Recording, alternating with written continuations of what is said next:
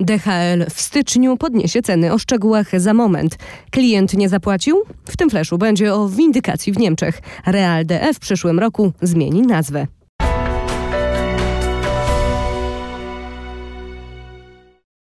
Od 1 stycznia 2021 roku DHL Niemcy podniesie ceny dla swoich klientów biznesowych.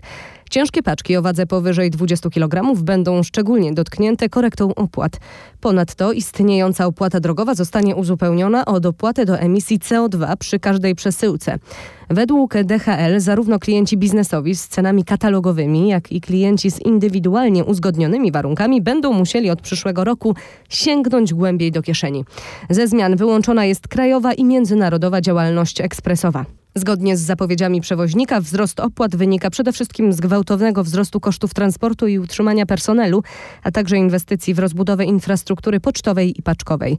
Grupa Deutsche Post DHL inwestuje obecnie około 150 milionów euro w poprawę jakości usług paczkowych dla klientów końcowych, na przykład w usługi takie jak DHL Live Tracking, Mobile Returns oraz budowę nowego megacentrum paczkowego pod Berlinem.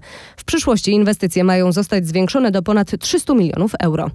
Rozszerzony okres zwrotu podatków na okres świąteczny wprowadził Amazon. Każdy, kto zakupi produkt Prime w okresie od 1 października do 31 grudnia, może go zwrócić sprzedawcy do końca stycznia, korzystając z gwarancji dobrowolnego odbioru. Oznacza to, że sprzedawcy muszą odpowiednio dostosować swoje regulaminy prawne. Dotyczy to tych sprzedawców, którzy sami dostarczają produkty Prime lub korzystających z Fulfillment by Amazon. Sprzedawcy korzystający tylko z FBA i nie posiadający własnego regulaminu zwrotu Amazon tu zapewnia własną politykę odstąpienia od umowy, dlatego nie ma potrzeby wprowadzania zmian. Co więcej, nie ma też potrzeby implementowania korekt w regulaminach dla sprzedawców, którzy nie sprzedają ani FBA, ani produktów z logo Prime. A teraz na tapet weźmiemy sposoby windykacji w Niemczech.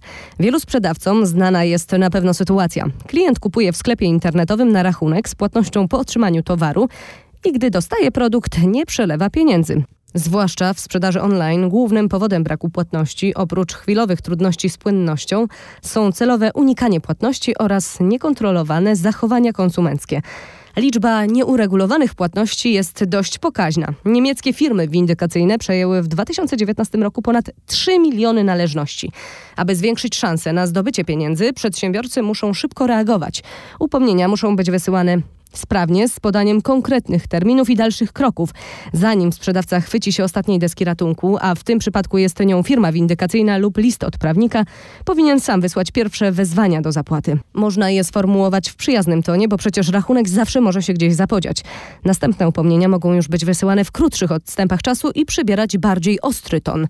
Zwiększajmy też powoli presję wywieraną na zalegających z płatnościami klientach poprzez informacje o opłatach za upomnienia i odsetkach za zwłokę. Dodatkowo przedsiębiorcy mogą również bezpośrednio zagrozić przekazaniem upomnienia firmie windykacyjnej lub skierowaniem sprawy do sądu. W przyszłym roku marketplace Real.de zmieni nazwę na Kaufland. Klienci i sprzedawcy detaliczni obecni na trzeciej największej niemieckiej platformie nadal będą mieli dostęp do usług oferowanych przez Real.de.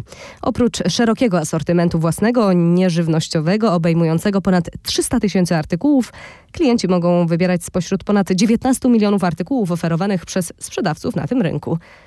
Po więcej branżowych informacji odsyłamy Was na stronę e-commerce news.pl.